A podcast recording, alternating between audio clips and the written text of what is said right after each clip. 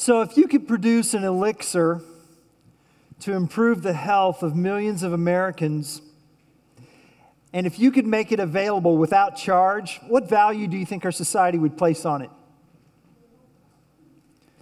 Uh, furthermore, if research conclusively proved that when consumed just once a week, this elixir would reduce mortality by up to 30% over a 15 year period, how urgently would we make it public?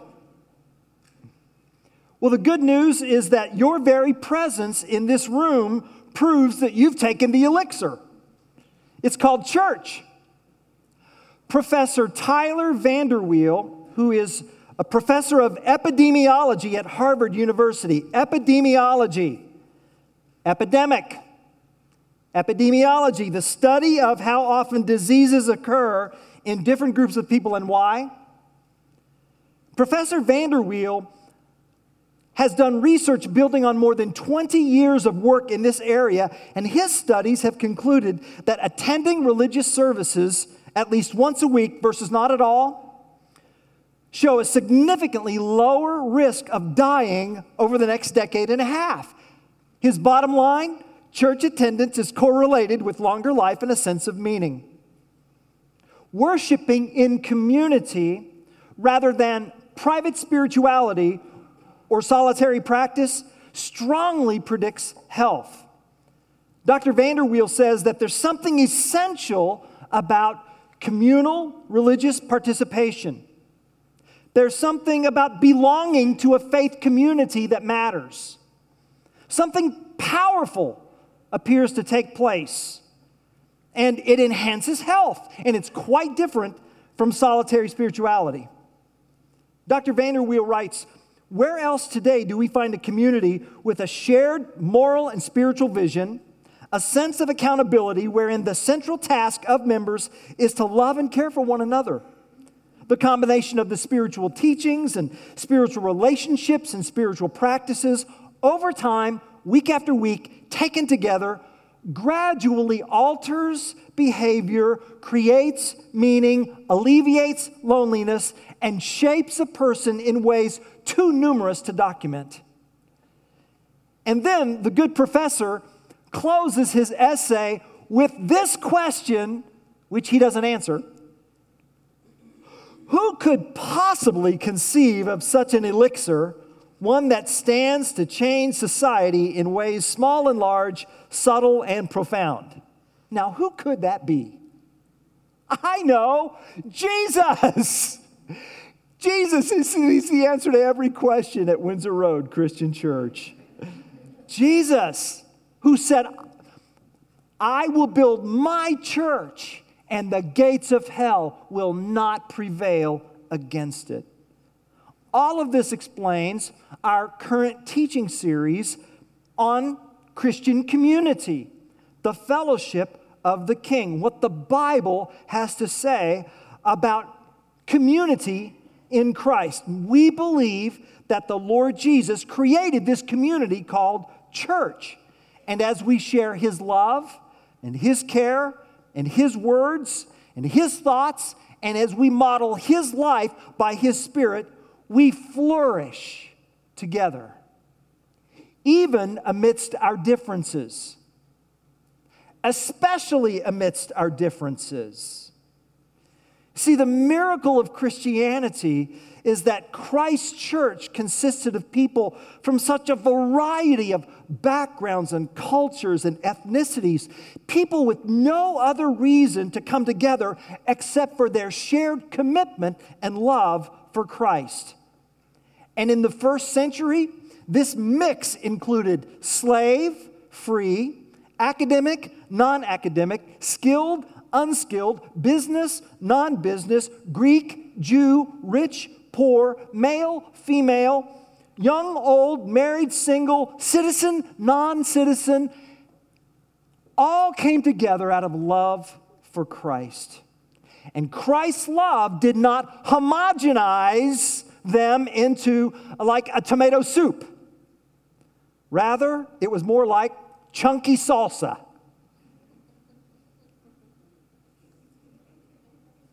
Believers united in non negotiable essentials of Christianity, came together. And they were, they were also challenged to be generous with one another in matters of opinion. Which leads us to our text today in Romans chapter 14. If you have your Bibles, I'd like you to turn to the New Testament book of Romans, chapter 14. And I'm going to be reading verses 1 through 12. You'll find that on page 948 of uh, your church Bibles. If you don't have a copy of God's Word to call your own, please avail yourself to the copy that's in the pouch in front of you. And our text today considers this question How does God want us to teach each other when our consciences differ in matters of opinion? And what I want to do is just simply read the text here Romans 14, 1 through 12. And then I want to consider the history of the text. There's a background to this. Paul just didn't wake up one morning and decide to write the book of Romans. Uh, Paul wrote in response to a situation.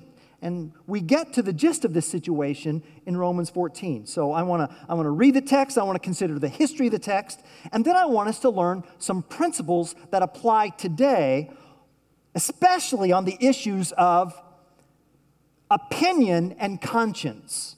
Opinion and conscience, all right? Now, in this text, Paul is addressing concerns in the house churches at Rome in which there was quarreling over opinions. And as we're reading, uh, we'll see that it has to do with non kosher meat and non kosher wine and certain Hebrew holy days. All right? So I want to set that up for you as I read. As for the one who is weak in faith, welcome him, but not to quarrel over opinions. One person believes he may eat anything, while the weak person eats only vegetables. Now, let me just stop right there.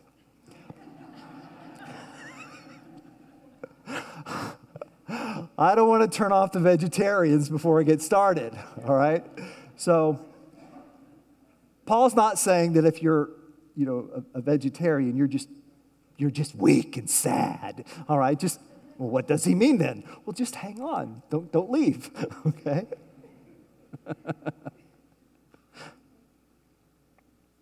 Let not the one who eats despise the one who abstains, and let not the one who abstains pass judgment on the one who eats, for God has welcomed him.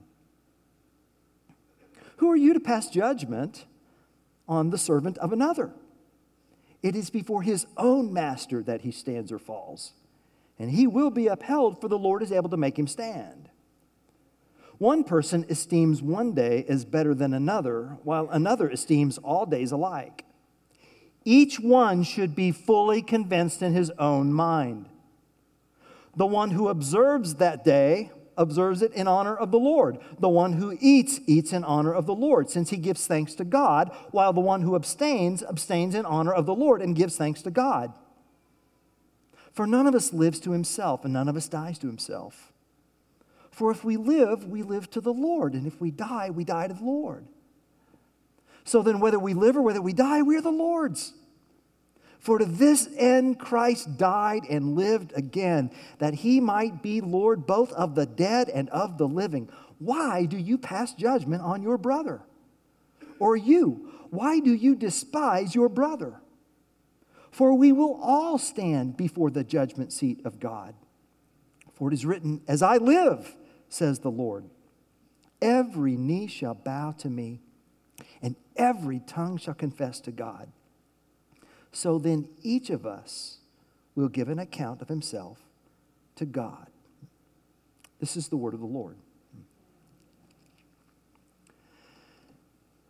Now, the Apostle Paul did not start the church at Rome. Most likely, the church began as a result of Acts chapter 2 in Pentecost, uh, when Jews from all over the Roman Empire came to Jerusalem, uh, to the temple, to worship. In Acts chapter 2, Pentecost came and the, the church was born. And so, Jews who had come from Rome, which had quite a community, there was even quite a Jewish economy in first century Rome. These Jews came to Jerusalem to worship, and then while they were there, Pentecost happened, and Peter preached, and they were convinced that God's long awaited Messiah had come in Jesus of Nazareth. And the resurrection of Jesus confirmed his status as the divine Son of God. So these now Jewish Christians returned to Rome, and Christian community there was birthed. And so for nearly 20 years, the church at Rome, and by that I mean the congregations meeting in house churches. Um, for nearly 20 years, the congregations there were monoethnic, Jewish. But in AD 49, the Emperor Claudius expelled the Jews from Rome. Now, in the book of Acts, the Apostle Paul would enter a city and go straight to the synagogue, preach Christ as uh, Israel's long awaited Messiah, as prophesied, and some would believe and some would reject, and Paul would be persecuted, and there was a disturbance, and these kinds of disturbances happened enough that Claudius said, Not in my backyard. And he expelled the Jews, making no distinction between Christians and non Christians. So if you're Jewish, get out of my city. Now, can you imagine how disruptive this would be uh, to families in Rome? And I'm thinking of like Priscilla and Aquila who they were forced to move to Corinth because of this edict. But something else happened as well. Overnight, and I mean overnight, the church at Rome became all Gentile because the Jews have been expelled. And the Jews had been an ethnic or cultural minority in Rome, but a congregational majority, as far as the church was concerned, their expulsion meant that the Gentiles were an ethnic majority in both culture and congregation. And this occurred for almost 10 years. And the church continued to grow. The gospel continued to be proclaimed. And so when the ban was lifted, the Hebrew people, both Christians and non Christians, returned to Rome. And on their first Sunday in worship, they see that the church has grown. And they also see that the once majority race, Hebrews, are now a minority race. Now, can you picture the expectations of Hebrew Christian leaders? Now they're not leading, but now they're sitting under the leadership of Gentile leaders. And Maybe there was tension, maybe there wasn't. My guess there was tension from Romans 14.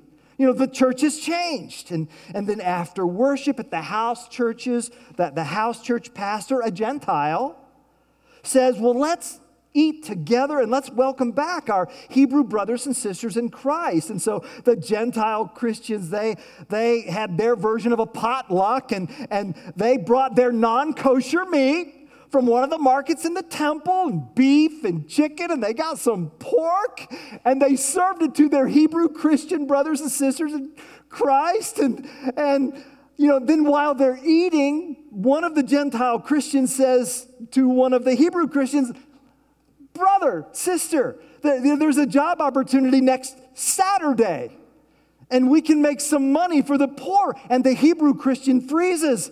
But, but, but, but it's Saturday, it's, it's, it's the Sabbath. And to which the Gentile brother in Christ says, and? Well, well, okay, then what about what about next Wednesday? Well, yeah, but that isn't that isn't that the, na- the day of the new moon? And finally, the Gentile Christian says, "Dude, what's the matter with you?" And the Hebrew Christian says, "What's the matter with me? What's the matter with you?" Well, nothing's the matter with me. What's the matter with you? And verse one, quarrels. Quarrels. And thus the question how do I navigate a relationship with my brother or sister in Christ when our consciences disagree over matters of opinion? Hmm. And here's where we get to the lesson that Paul teaches in Romans 14. Paul teaches us, taught them then, and he teaches us now. Listen and learn. Listen and learn.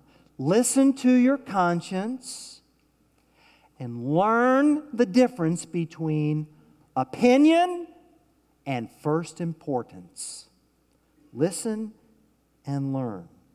Listen to your conscience. Let's talk about conscience for a moment. What is conscience?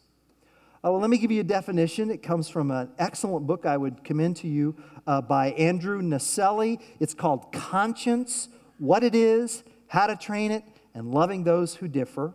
Uh, I would also commend to you a book by Christopher Ash, Discovering the Joy of a Clear Conscience. And you can email me for a full uh, title and where you can get that uh, randy at windsorroad.org, randy at windsorroad.org. But here's the definition uh, from Naselli's book Your conscience is your consciousness of what you believe is right and wrong. Your conscience is your consciousness of what you believe is right and wrong. So it's a moral thermostat. Uh, the word conscience comes from a word in the New Testament. The New Testament comes to us by way of the Greek language, and the word is a word uh, that, when you break it down, literally means uh, knowledge within, or, or self knowledge, or self awareness of oneself knowledge. Conscience appears in the New Testament about 30 times. Um, let me share with you a few of those times. 1 Timothy 1 5. In 1 Timothy 1 5, Paul says that his motives for ministry spring from a pure heart, a good conscience, and a sincere faith. Uh, someone once said that the softest pillow is a good conscience. Uh, then there's Romans chapter 2, verse 15, which says that even without the Bible, God has written his commands on our hearts, and if we break those commands, our consciences accuse us. So you don't need the Bible to tell you that you have a conscience. You have a conscience. And Romans 2:15 says that the conscience bears witness, uh, either accusing us or excusing us of God's moral law. Romans 2:15. 1 Corinthians 10:29 says that your conscience is your conscience. It's not my conscience, it's your conscience. 1 Corinthians 10:29 For why should my liberty be determined by someone else's conscience? And 1 Timothy 4:2 says that deceit is evidence of a seared conscience. 1 Timothy 4 2. Titus 1 5 speaks of a defiled or polluted conscience. Uh, and 1 Corinthians 8 12 says that sinning against your brothers and wounding their conscience when it's weak, well, you sin against Christ. And then there's 1 Corinthians 4 4, which I find very fascinating. 1 Corinthians 4 4 says that just because your conscience is clean doesn't mean you're innocent of sin. Paul says in 1 Corinthians 4 4, For I am not aware of anything against myself, but I am I'm not thereby acquitted. It is the Lord who judges me. So when you take these verses, you understand that the conscience is God's gift to help us live with ourselves to help us live with one another, and to help us glorify Christ. The conscience is a guide, a monitor, a witness, and a judge. The conscience guides us to moral standards, monitors how well we conform to them, testifies to the results, and then judges us, pronouncing either guilt or innocence.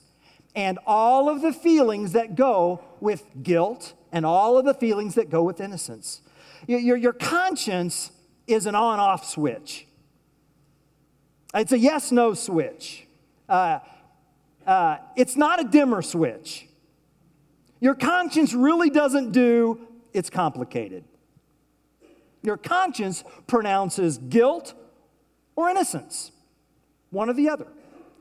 And it's your conscience, your conscience, that is, it's highly personal. No two people have exactly the same consciences, though they may overlap.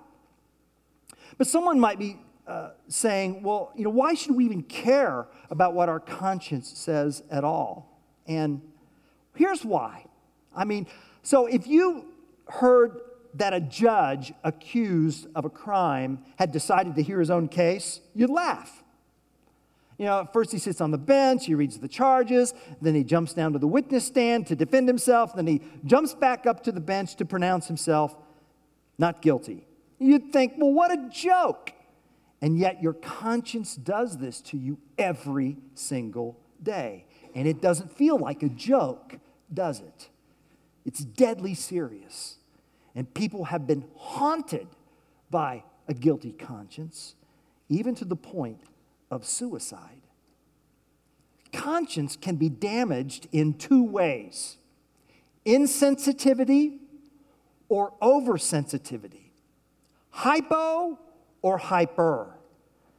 Persistent evil can render the conscience insensitive, it can numb it, it can desensitize it. And the conscience can uh, overperform, overfunction. An oversensitive conscience can plague us with guilt. You know, I'm not a good parent. I'm not a good mom. I'm a lousy father. I'm not a good employee. I'm a terrible pastor. God doesn't like me. Others don't like me. I don't like me. If you must constantly ask forgiveness repeatedly for something long, long ago, if you ruminate over past failures, if you seldom feel acceptable before God, if you beat yourself up over normal human uh, failures, if you avoid making decisions because you, you don't want to offend others that you don't even know, these are signs of an overfunctioning conscience. And one of the fascinating features of conscience is how culture affects our conscience. So, Sam Louie uh, is a therapist uh, who, um, his uh, clientele, uh, in terms of who he's chosen to mainly work with, are um, clients who come from a more um, Eastern culture, shame based cultures. He writes In shame based cultures, public humiliation, scorn, and censure are relied upon more heavily to keep individuals in obedience, whereas the Western notion of guilt and corrective behaviors come from an individual's development of an internal conscience. So, so culture affects our conscience. All this to say is that we should pay attention to our conscience. It's fascinating, it's mysterious, it's reliable, though not infallible. Not infallible. And in Romans chapter 14, Christians have come to different conclusions about what their consciences are allowing them to do regarding food, drink, and holy days. And so, for the Hebrew nation, Mosaic law established dietary rules as a sign of holiness among the pagan nations. God said, I want you to be separate. I want you to be distinct among the pagan nations. And here's how I want that to look. And so, dietary, ceremonial, holiday rules and regulations were established. But in Christ, these laws have expired, the ceremonial laws. But for some of the Hebrew believers uh, in Rome, their consciences desire to keep those ceremonial laws. And Paul calls the conscience of such believers weak in relationship to those foods because their conscience prohibits non kosher consumption. Now, Americans don't like the word weak, do we? Paul's point is not that these Christians themselves are weak or childish or immature.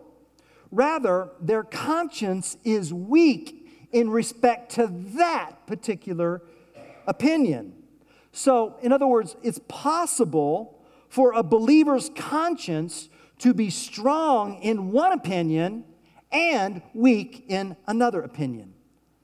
And that's what's going on in Romans chapter 14, 1 through 12. Now then, let me take a deep breath. Are you with me? Say yes. All right. Now, uh, so uh, this isn't just a history lesson.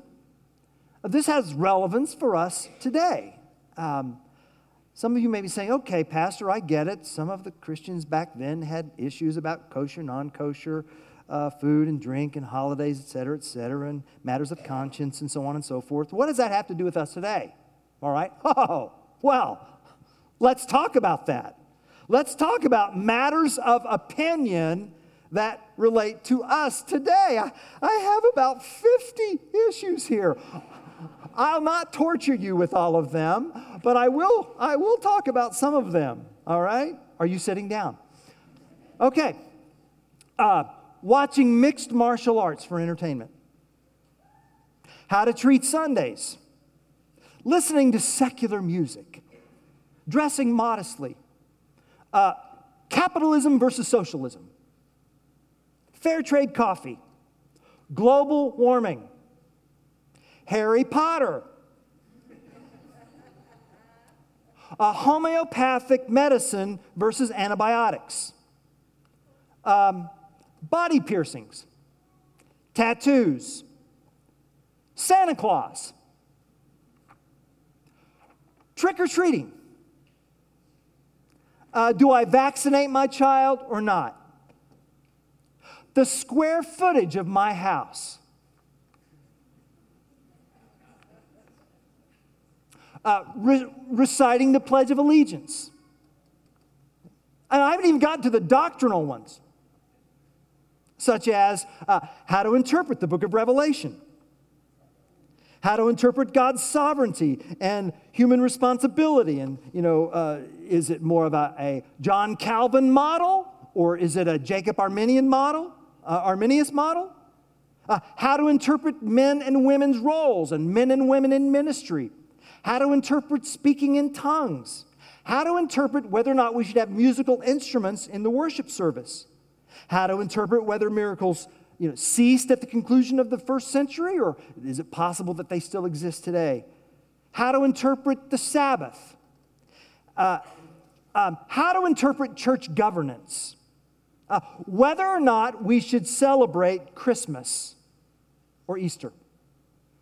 You know, where in the Bible are we either commanded or prohibited from Christmas? So, Pastor, are you canceling Christmas? no!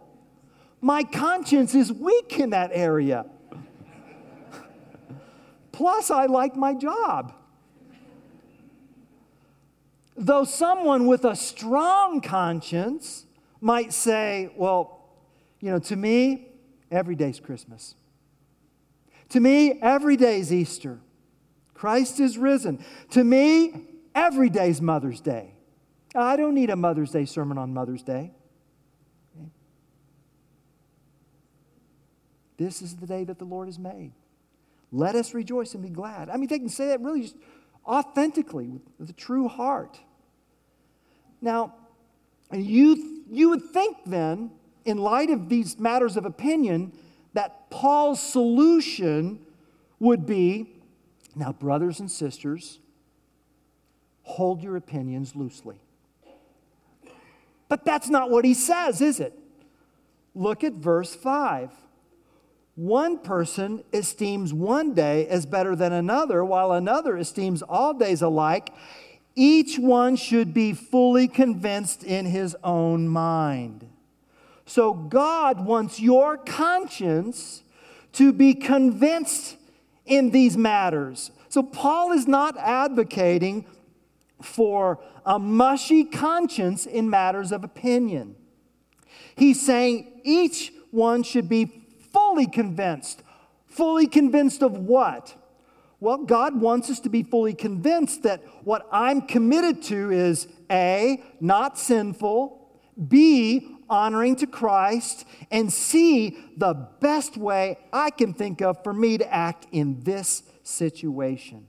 So Paul makes no effort to convert the weak. He's not saying that God would love vegetarians more if they were carnivores. Someone once said, Your conscience can never make a wrong thing right, but it can make a right thing wrong. And why? Because you're not fully convinced. And so these opinions, you know, um, they're not unimportant.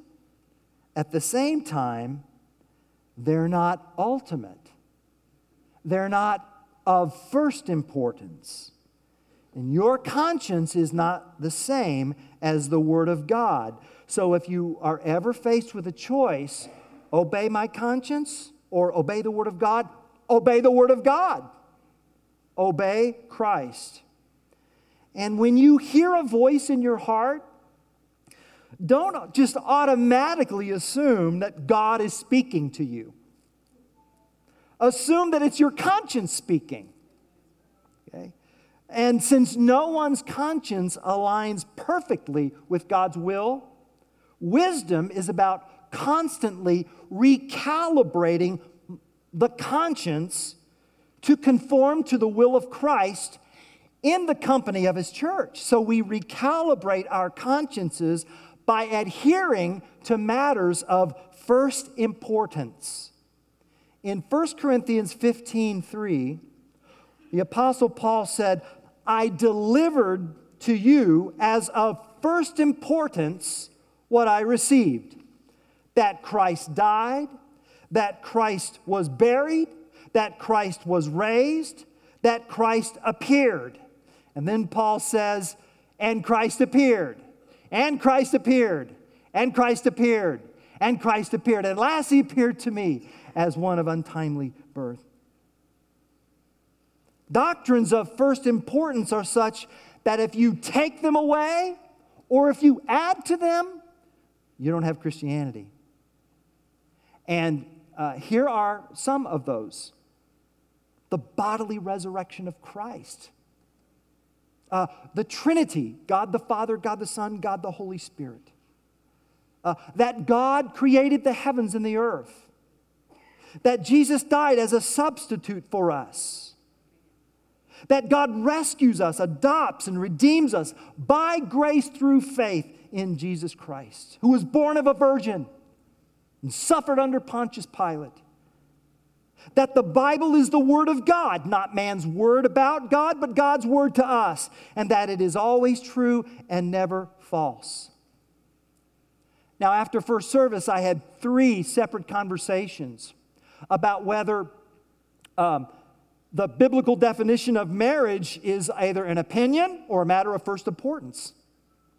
And you should know that it's not a matter of opinion, not as far as what Jesus said when he affirms Genesis chapter 2, verse 24. God's definition of marriage is a man and a woman. For a man shall leave his father and mother and be united to his wife, and the two will become one flesh.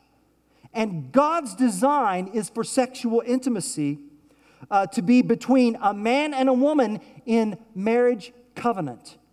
And, and all sexual intimacy outside those boundaries are not God's design. And so we're just going to have to make a decision And I understand, church family, and we've, we've had uh, seminars and teaching on um, struggling uh, with uh, gender dysphoria and struggling uh, with uh, s- issues of same sex attraction. I, I understand, and we, we have compassion for the struggle. And at the same time, we deliver what we have received from the Lord Jesus Christ in these matters. And if we renounce these, it's very difficult to call ourselves Christians in any meaningful sense of the term. And this is why I believe the Apostle Paul wrote uh, Romans 1 through 13. Um, the finest scholars over Paul's letter to the Romans, and I'm thinking of uh, Tom Schreiner in his excellent commentary, and uh, Douglas Moo in his um, magisterial uh, commentary, uh, which could stop a bullet. It's that thick. He talks about how Romans 1 through 13 really are these matters of first importance where, where no one is righteous before God. The Jews are not righteous because they don't, they've not kept the Mosaic law, and the Gentiles aren't righteous because they, they have not kept the law that's been etched on their hearts. I can't even keep my own standards, uh, let alone God's standards. And so no one is righteous. All are accountable. Every mouth is silenced before God.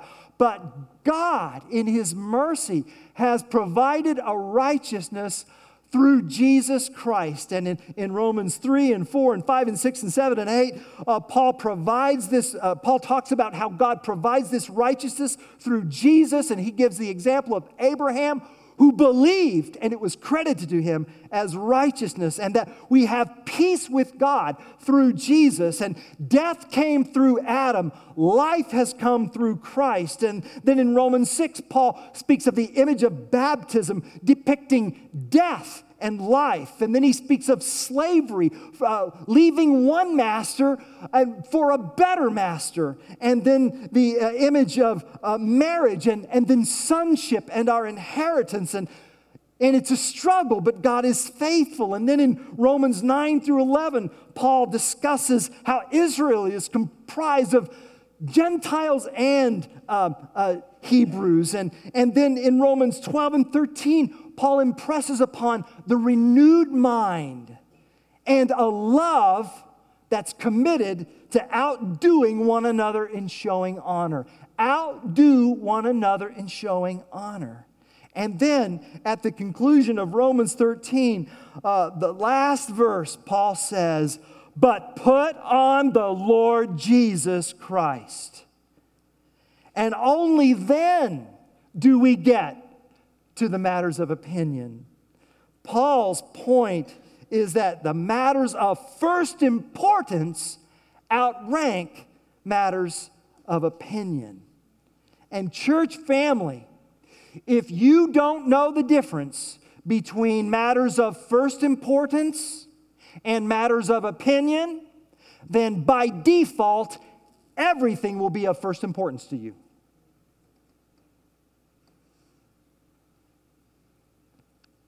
And you'll put matters of opinion on par with the bodily resurrection of Christ.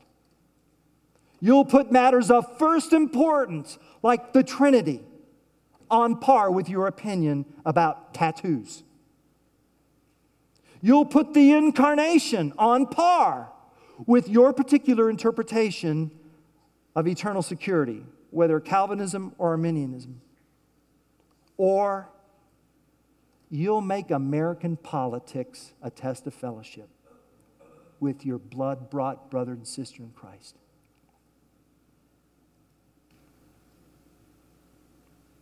And you know what's even worse than all that?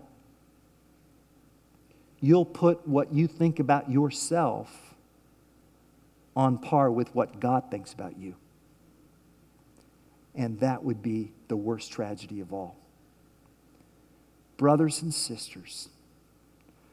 1 John chapter 3 verse 20 says God is greater than our hearts and he knows everything. God's love is greater than what we think about ourselves. God's love is greater than our feelings about ourselves. God's love is greater than our shortcomings. So, church family, the word today is listen and learn. Listen to your conscience. If you feel guilty, ask why. You know, have I sinned against someone? Well, if so, then remember what we talked about last week. Confess your sins to one another and pray for one another that you may be healed. If it's not a sin issue against someone, ask yourself, you know, is, is my conscience hypersensitive and in need of calibration by the Word of God and the people of God? So listen and then learn. Learn between opinions and first importance. Accept, respect, and serve one another when your conscience differs from mine. And how do we do that? Hmm. Well, look at the time. We'll have to take that question up next week. Would you bow your heads with me? And I'd like for us to pray the Lord's Prayer together.